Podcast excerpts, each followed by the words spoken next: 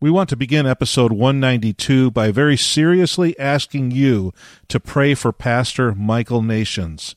Many of you will, remember Michael. He was on episodes 176 and 181 with us. What a fantastic, wonderful, godly man. Pastor of Clyde Church of God in Clyde, North Carolina. Today, he's in Mission Hospital in Asheville, North Carolina. He is extremely ill. They're having a hard time diagnosing the cause of this meningitis that he's got. And uh, there's there's some other things going on. Would you pray that the doctors would have wisdom, that God would bless what they're doing, that they would discover the cause of Michael's illness and be able to treat him right away? This has been a tough number of weeks for Michael and for his family. We're asking you to pray for him. He's a wonderful man of God. He's done a lot for small church pastors, but he's hurting and we're going to ask you to pray. Thank you so much. This is episode 192 of the 200 Churches podcast.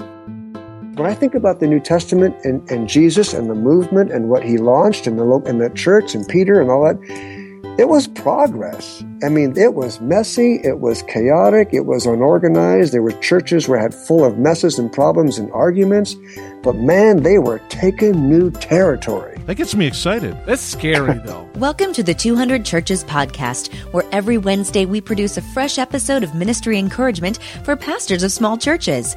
Now, here are two guys who, like you, serve in the trenches of small church ministry, the sweet and sour of ministry podcasts, Jeff and Johnny. This is the 200 Churches podcast. My name is Jeff Cady, and I'm here with my podcast partner, associate pastor, and sometime friend, Johnny Craig. Hey, Johnny, how are you? I'm good. I'll take that intro. Good to be in the studio today. It is. I'm wearing a sweatshirt, so it's fantastic. Yeah, well, it's pretty warm outside, so you got to think that the studio is nice and cool. It's the right temperature for the day. Hey, yeah. hey, last night I just got on I just got onto our 200 churches podcast page. Yeah. And I just I just randomly clicked on a podcast episode. It was 150 something. And we were talking about being here in the studio. Yeah. And I just listened to like the first 45 seconds of it and I'm laughing out loud because I kind of remember recording it and it was funny and I took it up. I had my wife listen to it. You know, we've got all these past episodes. I don't even think about them. They're they're done. I just yeah, they're they're in That's the last past. week's news. But for those of you who have just started uh, listening to the 200 Churches podcast, Yeah. you heard us on Carey Nieuwhof, and you hopped over and you've been listening. It's a great choice on your We- part. you know, we would say absolutely. we, we would say basically anything from episode the middle 30s on up is Is good? is good quality. just gonna trash our first uh, thirty. well, the first 30, you know, we were practicing and somebody told me that they had just started true. listening and they had gotten up to episode 30. And I was like, "You got up to epi- you listened to the first 30?" They're like, "Yeah, the first 30." I'm Those like, are "Oh, garbage. oh my goodness." That's a slog. so whenever I go to somebody else's At least they're podcast, I I never listen to their early stuff. No, it's I just as want the recent, the current stuff, you know, where they're at today. Yeah. But but hey, anything middle 30s on up is fine to listen to. We've been good for 160 episodes. That's right. Hey, we have a special guest today, Johnny. Oh yeah. He has not been on for uh, like eight months. I want to say this clearly. Okay, just cle as clear as can be. I'm not going to quibble. I'm waiting with bated breath. Some some people who have come to our podcast recently came. They flowed through the Carey Nieuwhof, you know, tube to get Yeah. here. Oh, yeah. We love these listeners. Yes. You guys are awesome. Don't believe that Carey has been in with Dan Reiland longer than we have. All right. Dan Reiland is the OG of the 200 Churches podcast. What's OG? Original, guest? gangster. Oh, original, original guest. that works. Yeah. He's the OG in multiple ways. That's in my in my pasteurized. No, it's great. Yeah. He's the OG original guest of the 200 Churches podcast. So if you are a Nieuwhof listener, great. We love Nieuwhof. He's been on. We've been on his. We love it. But don't go listen to episode 105 of Carey Nieuwhof and then think, oh, and also 200 Churches got this guy. Dan Reiland. He started here. Well, he started with John Maxwell. That's right, that's has right. been here for a long time. Dan is a good friend of the show. Dan, today is his 21st appearance on the 200 Churches podcast. That's something, man. Beginning with episode 33. His his appearances are old enough to drink.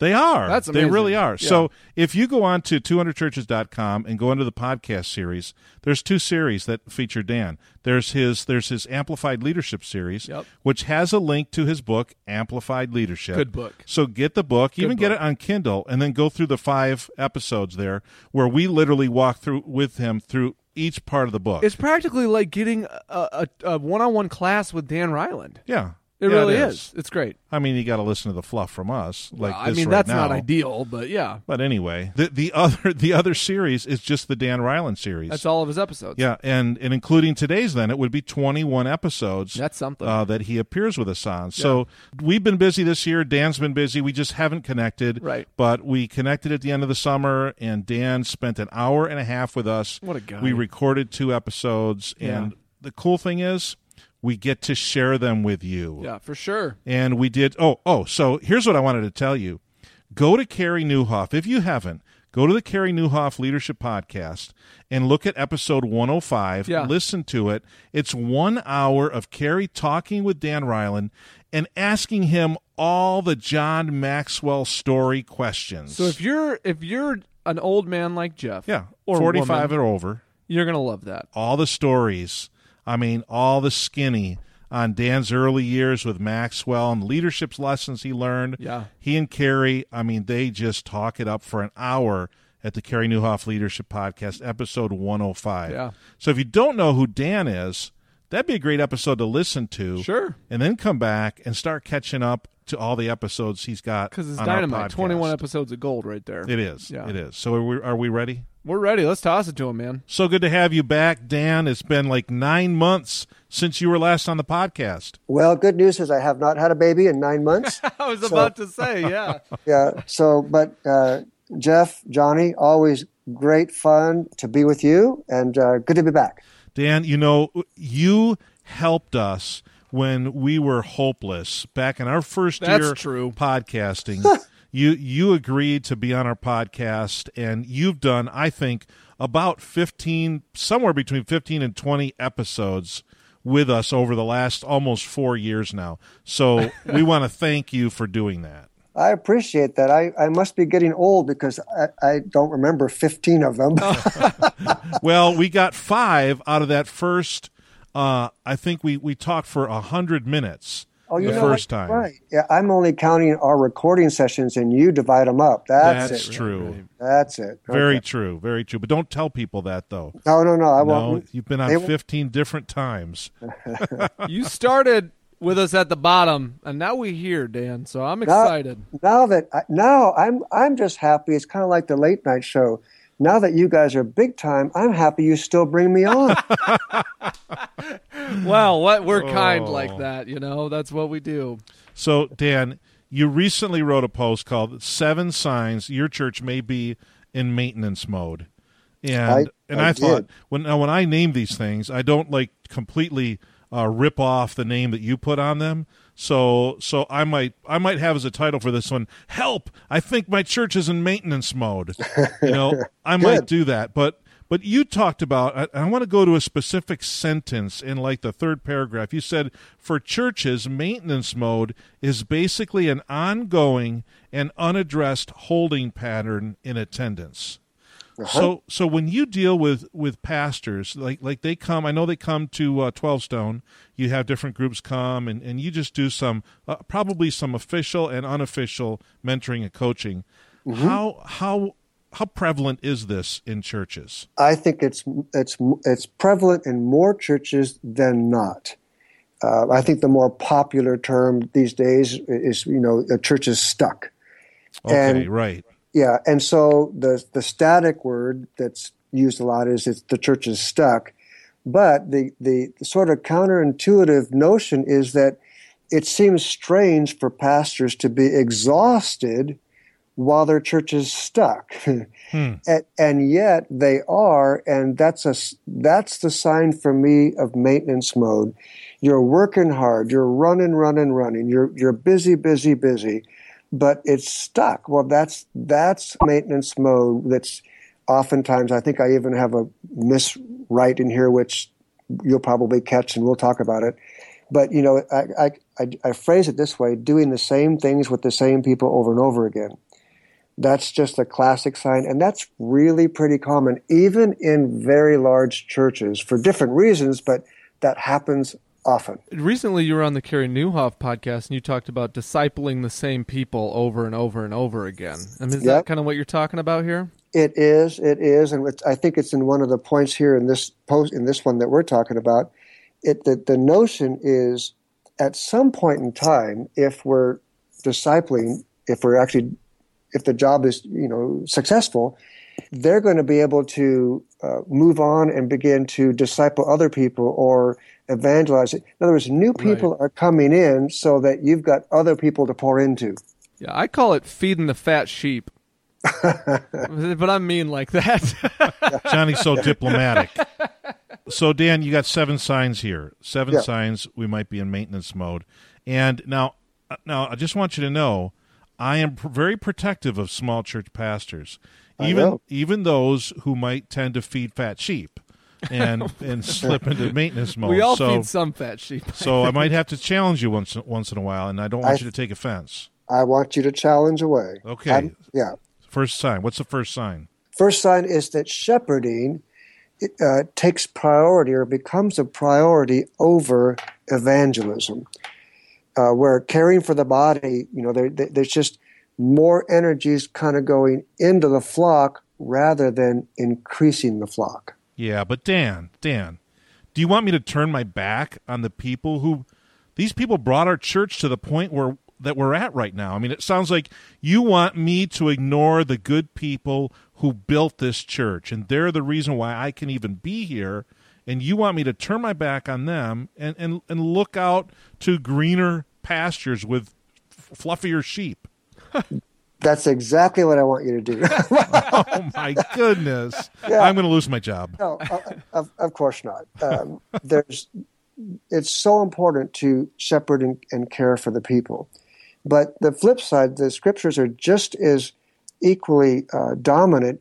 And, and if you take the whole lineup of the parables of the one, the lost sheep, the lost coin, the, the one and the new, and the and the go out and it's worth it. Uh, I, I think that the point is that of, of course we don't turn our backs and, and leave those who are there. But there's a point of well i'll say it again that doing the same things with the same people over and over again that i, I just i appeal to pastors when i get to talk with them that they're telling me they're frustrated. They're telling me they're going nowhere. I'm offering them an insight as to why. And here's the great news because I, I get it if somebody's in a smaller community and it's not tens of thousands of people and it's a smaller church we're not talking about growing by 100% a year that's not the goal we just numbers it's not all numbers but if there's one new person or two new people or five new people that's revolutionary kingdom growth Yeah. it doesn't have to be a hundred new people. It could be three. The the point I'm, I I want to make is that are we intentionally pouring some energy into chasing the one and chasing the ten new ones rather than huddling up with the same group over and over again? So maybe your point too is that our sheep, our people, they're probably not going to come to us and say, "Hey, you know what, Pastor? Just I- I'm good. I'm good. Don't pay attention to me for a while. Just go ahead and uh, look for, look for the people that need help. Go, go on out there and let's you know let's bring some more people in. And I'm going to do the same thing. And and don't worry about me for a while. I can feed myself. They're probably not going to say that, right? Probably not going to say that. and and uh, I think we have to take it a step farther. I think you guys do a good job of this. We have to take it a step farther and actually teach and train them.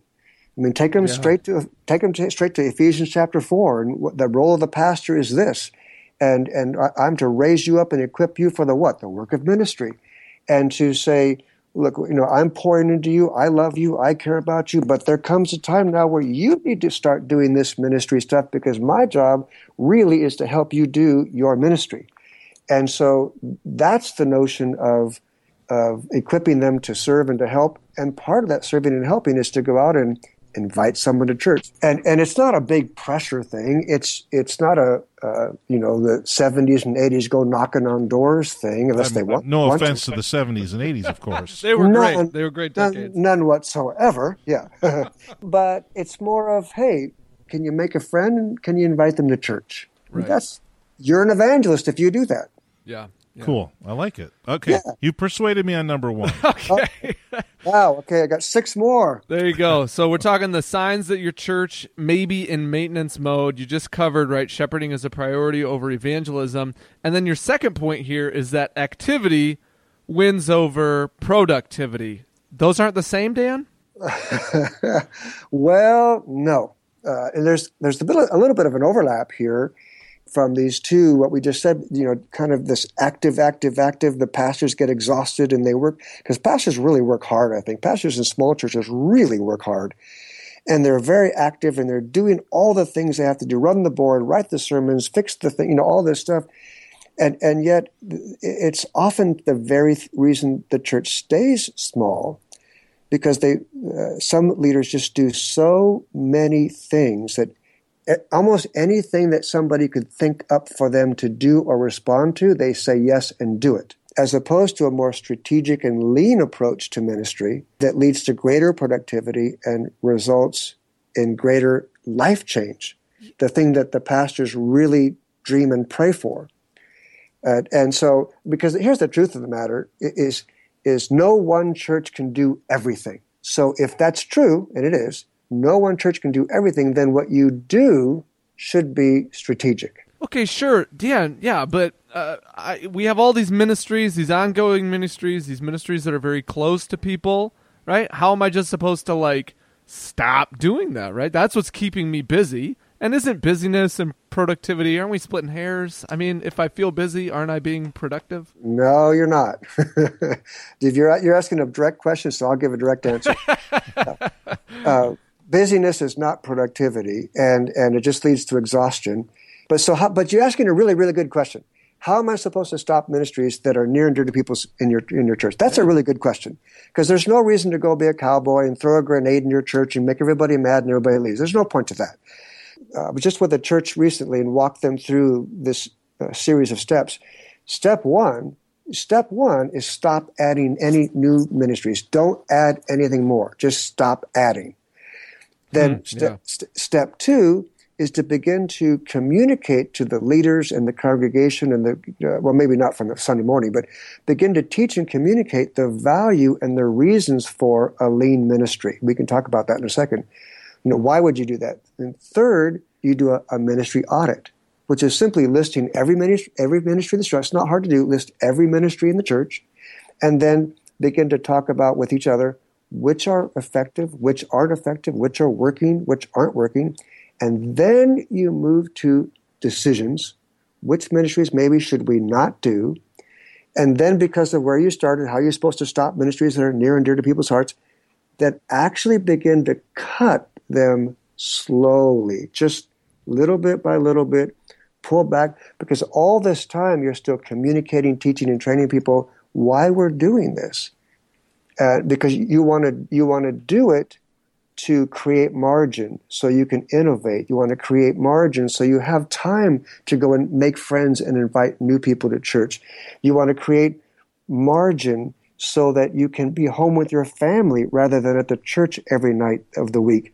It- it- you're, you're doing this to get better and reach more people. Dan, that is a great process, and so I just want to encourage pastors, you know, go rewind, right? Rewind and go back and look at that. Write down, write that down, write that down, and intentionally, when you need to move forward in your church in this area, intentionally work through that process. That's a great process. And now these seven things, Dan. Honestly, I picked this one because I don't think there's a one of these that every pastor doesn't have to struggle against because a church left to its own kind of moves in these directions. So number three, what's the third uh, the third way you can know you're in maintenance mode? Analyzing is emphasized over innovating. Uh, we, I think all of us do it, especially if the church isn't growing as much. Now we, we're blessed with some good growth at 12 Stone, but but when we have a low day, well, I, you know, when we have a lower attendance day, and we kick into the well, the football game is this, and they're at the they're at the lake, and the people are here, and they got the flu, and what you know, really, ten thousand people have the flu. What do you mean? you know, and and we can kick into analyzing things when sometimes the better energy is to um, why don't we just innovate and make things better, not more, Remember the last one, not more, but make things better.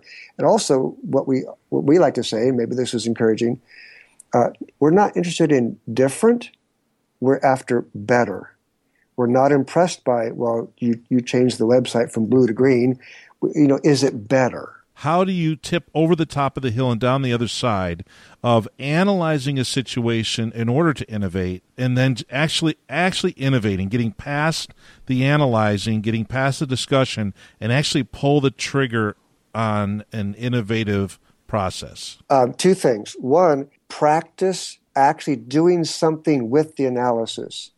We have uh, almost an epidemic level, people gathering data now because we have so many apps and so much computer power. We are experts at gathering data and we don't do much with it. And so if you begin to learn to gather data, we have a rule here. We won't do a survey. We don't do data. We, we don't go near data that we're not going to do something with. So what that does for you, that discipline, what that helps you with is it just narrows how much stuff you're collecting. Then you gather enough to make a decision. Uh, here's something I'm guilty of, guys. I mean, I, I definitely, I come of a long line of overthinkers. and, and I can overthink myself into, you know, a stupor. And, and I, you know, the, the good news is you, we, we can think deep. The bad news is you can overthink. And so I constantly have to tell myself, okay, Dan, enough, enough already. You have enough information. Make the decision and get going. And that's the innovation point. Yep. When you're you're in a you're, you are the the new tweak, the new. Uh, there, there's nothing new under the sun, but the tweak, the the, the improvement that you're going to innovate your first time visitor follow up. You're going to do whatever it is you're working on. Make the decision, implement, go. Can you think of an example of something that that where you innovated and you were able to get something to be better, or you were able to uh, side, uh, you were able to jump over a hurdle and actually keep moving. Because like you said you know there's there's football games people go to the lake culture is changing on and on. And we just have to resign ourselves to the fact that people aren't coming to church as much anymore things like that. So is do you have an example of an innovation that actually worked that was just new and different and better? Well most of our innovations are I think I think we overdo the word new. That's why I used that illustration a second ago of a first time visitor process. When we talk about innovations, I think sometimes people are, are, are, looking for some radical, crazy, brand new thing that no one's ever thought of before. Hmm. I think most everything's been thought of before. Innovation for us means making what we have better. And so that applies to nearly everything. So in that way, I could give you lots of illustrations. We're always working on small groups innovating the small group process. We work on innovating the process of sermon development. We work on uh, innovating, well, again, first time visitor process. Uh, we're talking about right now the ability to discern if you've got a good visitor flow, the ability to discern which needs more effort and energy, the uh, first time visitors coming back or people who have been there six, seven, eight months, nine months, a year, they're, they're leaving and hmm. it's just and it's innovating processes and systems and leadership ability to make things better. That sounds like you can scale that up or down. Absolutely. You, in fact, if you scale it down into a small church, it's a lot easier than it is in a real large church. A lot less data to crunch. Yeah, that's good. That's really good. Dan, still talking about you know how do you, how do you know if your church is in maintenance mode? And we're you got seven ways. We're on number four. What's number four here? Depth is affirmed more than reach. Ooh, that cuts, Dan. Come on now. I know, I know. We'll keep going. Man, this sounds like the heresy I heard on the Carey Nieuwhof podcast. But yeah, go ahead, go ahead. Yeah, yeah. Well, we we've already talked about this one a little bit, but I'll I'll come back and and just chat here a little bit more. I totally understand the, the, the concerns. It's it sounds like a total heresy. Like, what are you saying? Don't stop feeding people the word, whatever you know. And well, of course not. That's that's not what we mean. But we said this earlier. You know, discipling the same people over and over again with no results, meaning they're not growing. They're coming to the same class over and over again. They come to the same prayer meeting over and over again, but they're not serving. They're not reaching the lost. They're not doing the things that actually a mature disciple would do and that's just, as we've been saying here uh, a few times, that's just exhausting. So, of course, you, don't stop teaching truth to the people, but that that never stop teaching truth to people is really more about the Sunday morning experience and the Word. I'm referring more to leadership development and discipleship, and probably should use the word doing like I do more often. You know, doing the same thing with the same people over and over again rather than a misspeak or a miswrite is teaching the same thing over and over again because that really, we do that on Sunday mornings. Now to try to move forward here with that, that's just catching up with what we already said. I, I think sometimes we have to be honest and say maybe, maybe not reaching new people is shallow. Yeah. You know, m- maybe it's not, maybe there's two ways to see this that depth is great, but to what end? What, what's the purpose of it? And the glory it, of God. the glory yeah? of God, brother. it all flows into the glory of God. Oh. Yeah, you know, depth. We get prepared for stuff. I mean, what if we, Johnny and I just finished a couple years ago, we just finished this uh, master's program. Yeah. You know, what if we never finished? You know, what if you you get in a master's program and it's like paying rent or paying a mortgage for the rest of your life? You just keep doing it and doing it and doing it, but you never get to step out of the program and into the job. Right. Right, or right. into the activity. And, and is that what sometimes we're doing in our churches? We just keep them in this education program, but we never put them to work. That's exactly it. It's like it, like if people, the, the young students that come to our two year residency, it, would be like letting them they, they go to four years of college and they come to our two year residency for ministry. It'd be like them staying in their in their in their residency for 20 years. It's like no go go do something. You've got enough now. You've right. got you can you can go teach others. This is one of your uh points that i cannot play foil to dan.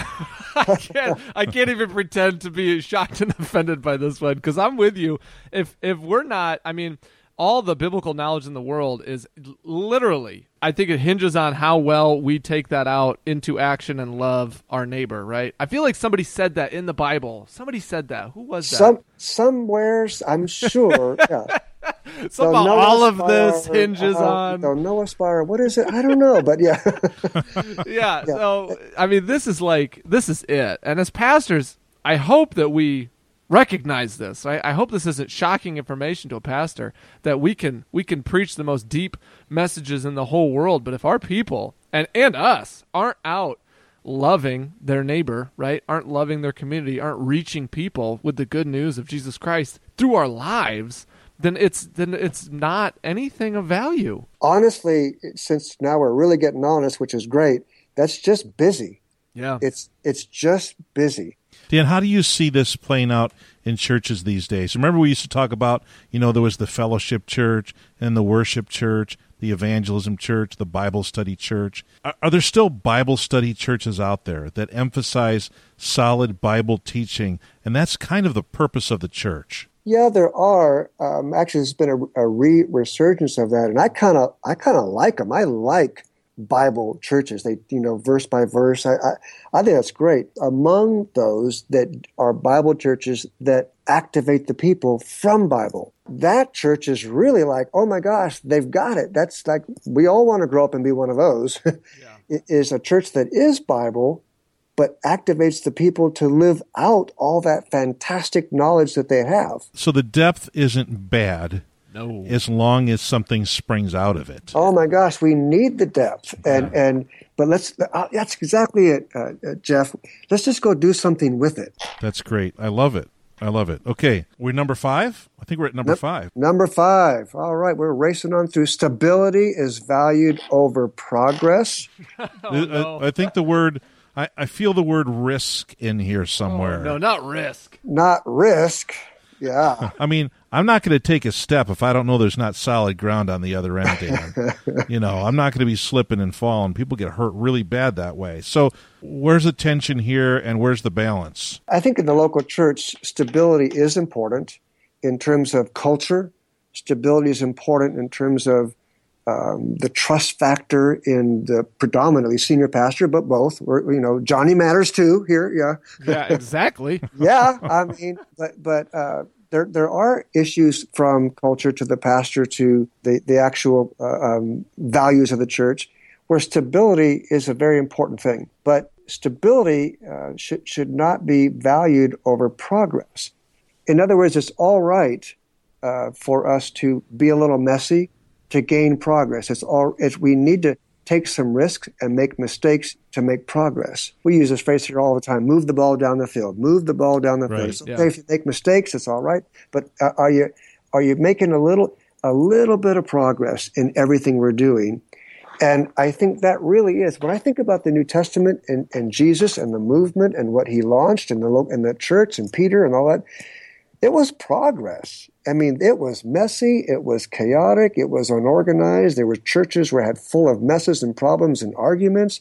But man, they were taking new territory. That gets me excited. It's scary though. It's scary for some of our pastors listening, right? This is scary cuz you got a church 40, 50, 60 people, right? And there's there's a little bubble, a little financial bubble there for you, right? There's a little bit of that, you know, dedicated giving or whatever that keeps you paid.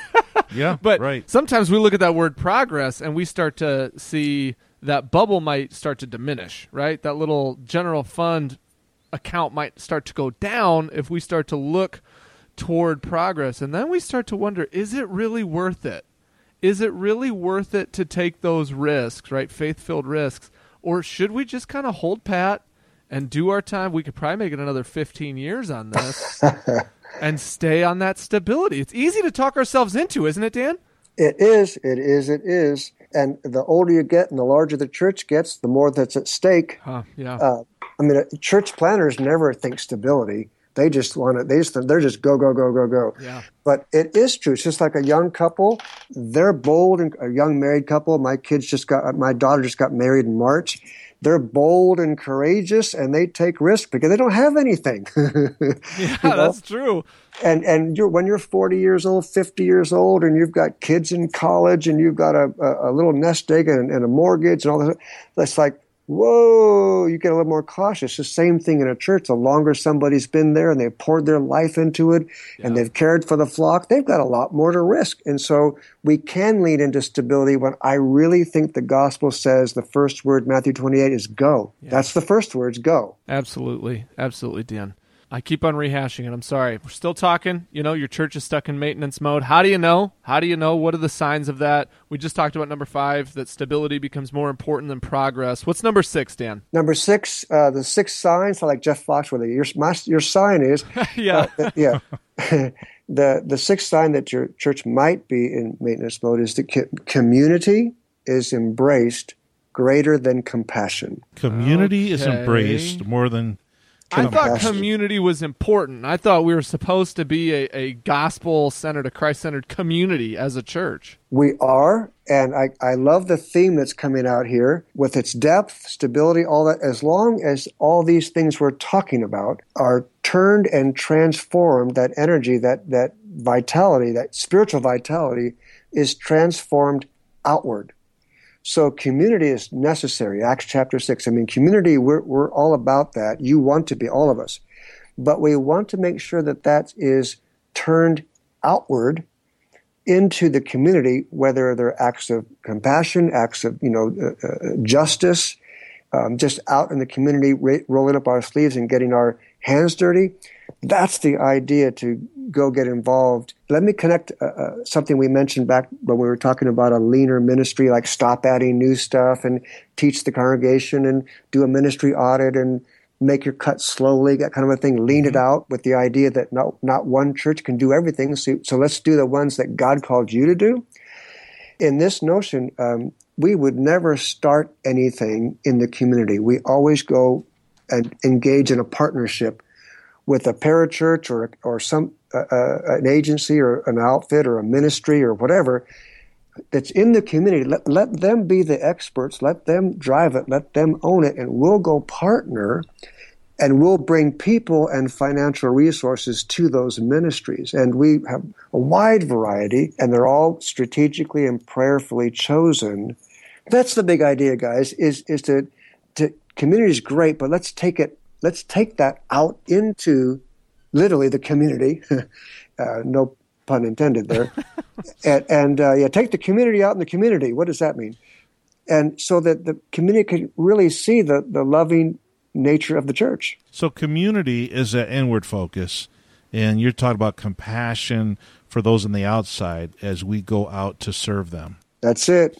Okay, You so guys, You guys have a great way of saying succinctly and brilliantly what I just what I just get all excited about. I just ramble on, and so we're a good team. I, I ramble, I get excited, Well, and you go. you're not rambling while you're talking. we got all that time to think up these pithy little statements. And you're doing. This is a great teamwork. Oh my. So we had, I don't know if it was Lori Harris. Lori Harris. I was thinking of her too as you were who- talking, Dan. who- one of them said that uh, Dan, in regarding this, they said, "Hey, there's there's buildings and there's agencies that the Yes. government pays for, and and they're they're already providing a space and and materials and funding and a lot of times as believers we could just plug right into some of those come alongside and help and serve and they're already paying for it all for us and then when you've got believers that uh, kind of uh, ministering to other people in those venues it really works out well It's phenomenal. It's so evangelistic. You're you're you're you're out in the community. You're in culture, mixing it up. And here's a. This is a unspoken. This is not the goal, but but there's a, a byproduct that comes of this that is so extraordinary. The community begins to figure out who you are and see you in a very positive light. Hmm. That you're not all kind of in in yourself, but you're all over the community. You're helping. You're serving. You're showing up. You're part of the city. You're part of the town, and that really comes back to the church in a helpful way. So we're about to get to the last one, but let's review. Shepherding is a priority over evangelism. Activity wins over productivity. Analyzing is emphasized over innovating. Depth is affirmed more than reach. Stability is valued over progress. And community is embraced greater than compassion. What's the last one, Dan? The last one is delegation is practiced more than development. I thought delegation was good. Delegation is great, um, but delegation in the absence of development is really more dumping. Oh yeah, okay.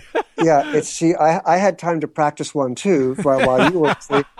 I took your cue. There I'll you just go. listen. I got time to practice one. So well, you're describing Johnny's method of delegating. yeah, that's you are. I think. Dump and run. dump and run, baby, dump and run.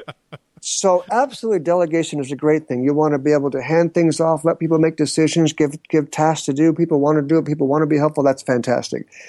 But development is what's going to uh, pour into people and help them live a better life, help them rise up so they can carry a, a greater load, so they can literally become come alongside you and carry weight with you. And what begins to happen is rather than you spotting the problem, figuring out the solution, and then ask somebody to help you do it, they rise up to the point where they're empowered, they're trained, they're developed, they'll spot problems, they'll fix them. Here's what I love about our staff and and and the volunteers and, and at, at 12 Stone and, and many, many, many churches, they'll spot stuff and fix it for you, and you never even knew it was a problem. Nice. That's awesome. well, and th- because they're at the ground level, right? They're seeing it. They're seeing it, and you and you might say, well, well, give me an example. Sure. Let's say there's a, a, a it's a church of you know 96 people, and somebody in the church is really mad, and they are just popping off, and usually everybody goes running to the pastor and tell, him, hey, did you know that so and so is mad? Well, you know what? You go handle it. You, you're a leader now. We've poured into you. For we've discipled you. You can take that person to coffee. You can help them have another perspective. You can care about them and love them, and you can solve the problem by pouring water on the fire. And maybe the pastor doesn't even have to know.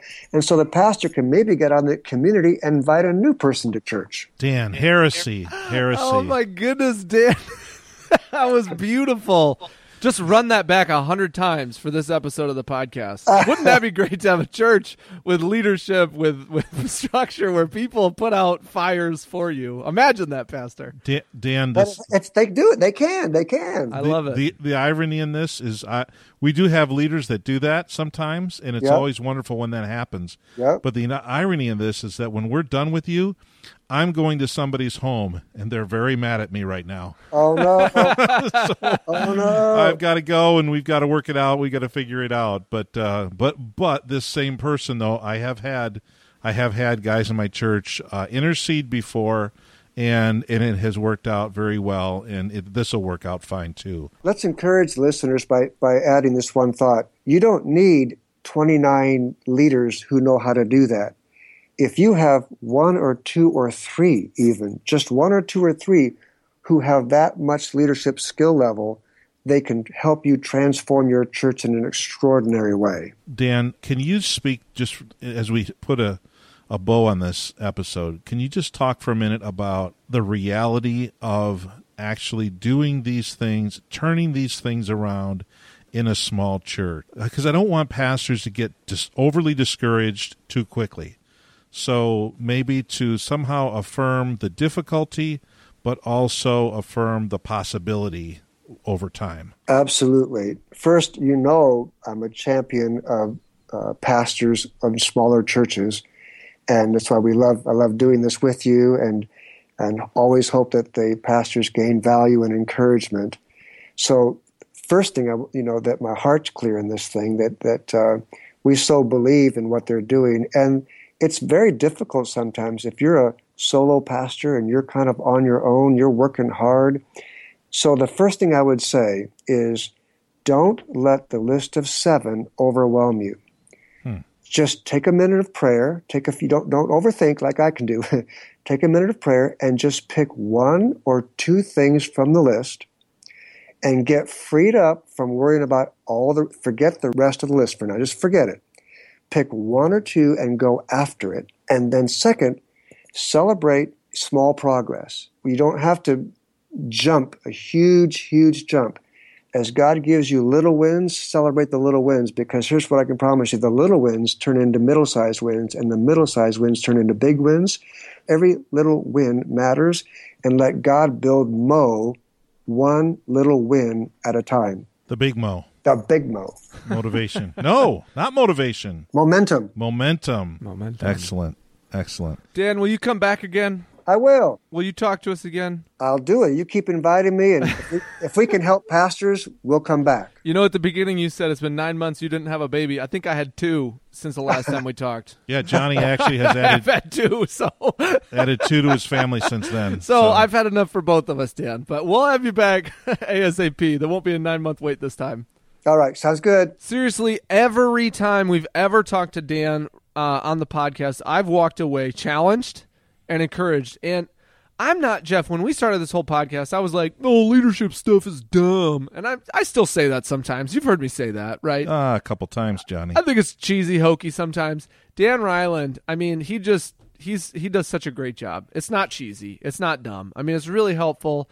It's really applicable to your situation. And honestly, look, even if you listen to this and we're like, yeah, maybe my church isn't in maintenance mode, but it's still maybe one or two of those things, it's still helpful, right? What church doesn't have some of this going on? No church, Johnny. That's what I'm saying. A church with a pastor who is putting his hands over his ears because he refuses to hear it.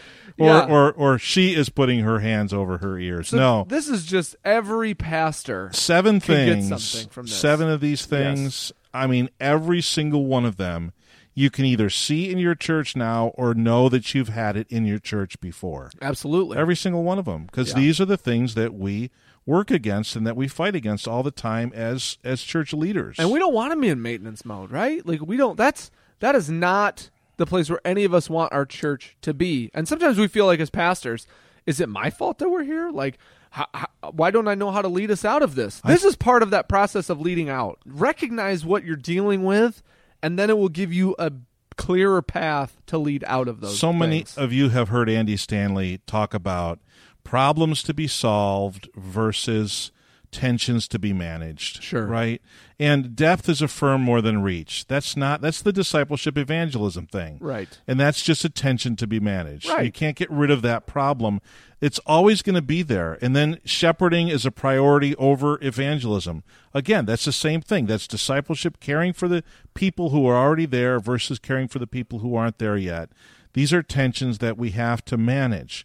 And it's just, you know, they're never going to disappear. And we always have to work at these things so we don't fall into maintenance mode. Exactly. That's exactly right. We want to see America and the world full of small, innovative churches that are making a difference in their communities, right? That's our heart for this Yeah. podcast, Yeah. right? To encourage pastors and say, you can do this in your small church. You don't need Dan Reiland sized church, right? 12 Stone in Atlanta. You don't need that to make a difference, to be innovative, right? To to make an impact in your community. Lori Harris a couple weeks ago, she's got 40 people on a Sunday. You know, that's what her church is doing, and their community impact is insane. Let me tell you what, this episode Yeah. compared to the Lori Harris episode, both awesome off the charts episodes. Yeah, for sure. One, a church with 30, 40 people. Right. One, a church with 17,000. Crazy. We're all in this thing together. Bingo. We are. Yeah. So that's that is encouraging. Yeah. So I hope that this encourages you as a small church pastor to know that it doesn't matter. You can pastor 20,000 or 20 you still have value and meaning and significance to bring to the kingdom of God and you do it every single day. That's absolutely right. Yes. I, I have this joke I do with my kids, and it's about hanging your head in shame. And if they if they do something wrong, and it's you know something that I know they didn't mean to do it, or they make a mistake or something, and uh, and or if I make a mistake, they'll tell me, "Hang your head in shame, hang it in shame, Dad." You know, like hang my head. You know, we just joke about it. But you know what? I'm afraid pastors. There's pastors that are doing that. yeah. They're hanging their head in shame Yeah. because they're driving home on a Sunday after church and they feel like there wasn't critical mass there or that stuff happened that was discouraging to them. And ministry is hard work. Yes. Yes. It's very, very difficult. Yeah. And there are days when there are just those days that you drag yourself around. But never question the significance of what you're doing exactly. as a pastor Exactly. in a smaller church. yeah. You know, because honestly, large church pastors, they have those same kind of days where they're dragging their sorry you know what from their office back to home and they're tired, Yeah. okay? So Yeah. doesn't matter. The size of your church doesn't matter. The size of your heart for people is what matters. Yeah, for sure. So we uh, we know you were encouraged by Dan Reiland. Like Jeff said, check him out on Carey Nieuwhof if you want even more content from him. And then obviously check out the two Dan Reiland series pages at 200churches.com slash podcast series. Um, tons of just hours, hours and hours of great content. So thank you so much to Dan for hanging out with us and thank you for listening to the 200 Churches podcast. We hope you've been encouraged and inspired by this episode of the 200 Churches podcast. If you haven't already, subscribe at 200churches.com and receive the guy's free PDF download called Our Seven Favorite Ministry Resources. You can count on us to be back next Wednesday with another brand new, shiny episode just for you. Until then, may God bless you as you lead and love the people in your 200 church. I was cruising through some music yesterday and I realized that everything I was listening to was a decade old. And I thought, I remember when I used to think, dude, how do people like lose track of music trends, man? Like I'm gonna I'm gonna be listening to new, mu- new music forever. I turn on the radio, I'm like, this is garbage. Get me out of here. Uh, I'm the opposite. I grew up in an era where the, the music is still being played 40 and 50 years later, That's cool. where where now new music it is gone in a few years. This is gone. Yeah, that's true. That's And true. so I take my, my son. I go to. I took him to Aerosmith. We loved Aerosmith concert. I mean, we go to all of them. Just if you think of old classic rock, we like it all. I'm gonna need therapy when we're done today, Dan. All right, let's jump into it. Oh, you guys are cracked me up. Uh, you guys are fun and up and full of faith. And if you carry any of the notion that you do with me on this podcast, you have a fun church. Oh, so are you ready? We'll get ready to Yeah. on the first one.